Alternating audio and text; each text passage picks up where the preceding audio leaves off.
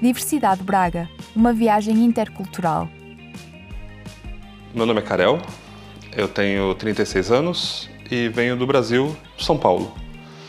Uh, estou em Braga desde o final de 2018, isso dá 3, quase 4 anos. Queria mudar de área.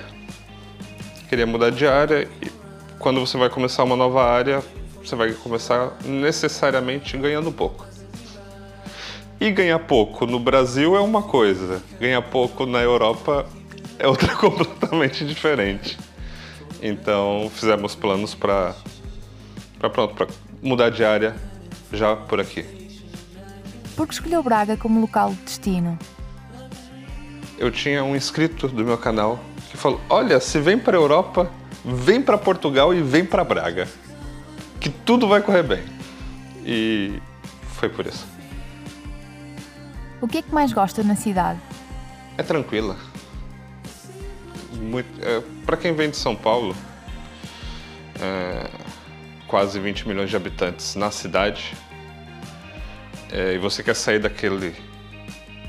tanta gente junta, é, você encontra uma tranquilidade muito, muito grande, é, uma segurança muito grande. É, isso que foi mais difícil no período de adaptação? A língua. A língua foi mais difícil porque, apesar das palavras serem as mesmas, muitas vezes o significado é muito diferente e tu entende uma coisa, tu faz o que tu entendeu e não era nada disso para tu fazer e isso levou, isso leva vários meses até conseguir realmente começar a perceber. E mesmo aqui depois de três anos, às vezes estou a conversar com um colega, eu preciso parar, preciso pensar, traduzir do português de Portugal para o português do Brasil, para conseguir estabelecer um diálogo completo. O que é que pensa sobre os portugueses? Opa, são gajos fixe.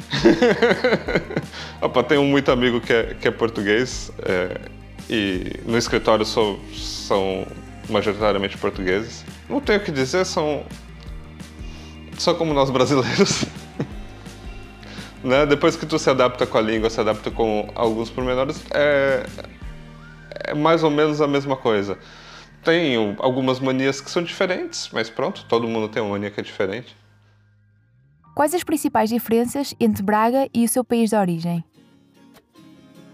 Segurança tu poder colocar o telemóvel na mesa enquanto toma um café e não se preocupar com o teu telemóvel que está na mesa e tu vai pagar a conta e deixa as coisas na mesa e, e quando tu volta, não só elas estão lá, mas tu sabe que elas vão estar lá. Porque muitas vezes tu tá no, no Brasil, em algum sítio, e não necessariamente vão te furtar alguma coisa mas você tem a sensação de insegurança. Você às vezes está num lugar que não tem nenhum problema, mas você tem aquela cultura de que é, existe a insegurança e por conta disso tu não pode deixar nada à vista, não pode deixar nada à mostra.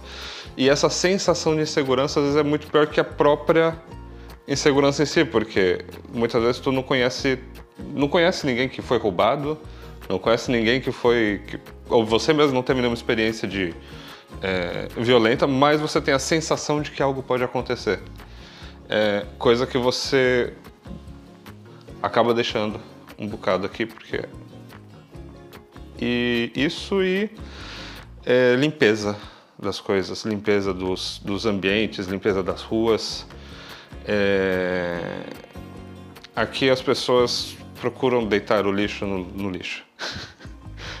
isso faz muita diferença. Como é a experiência de viver em Braga? Eu não tenho como dizer comparativamente, porque a única coisa que eu conheço de Portugal é Braga. eu posso dizer que ela representa muito bem.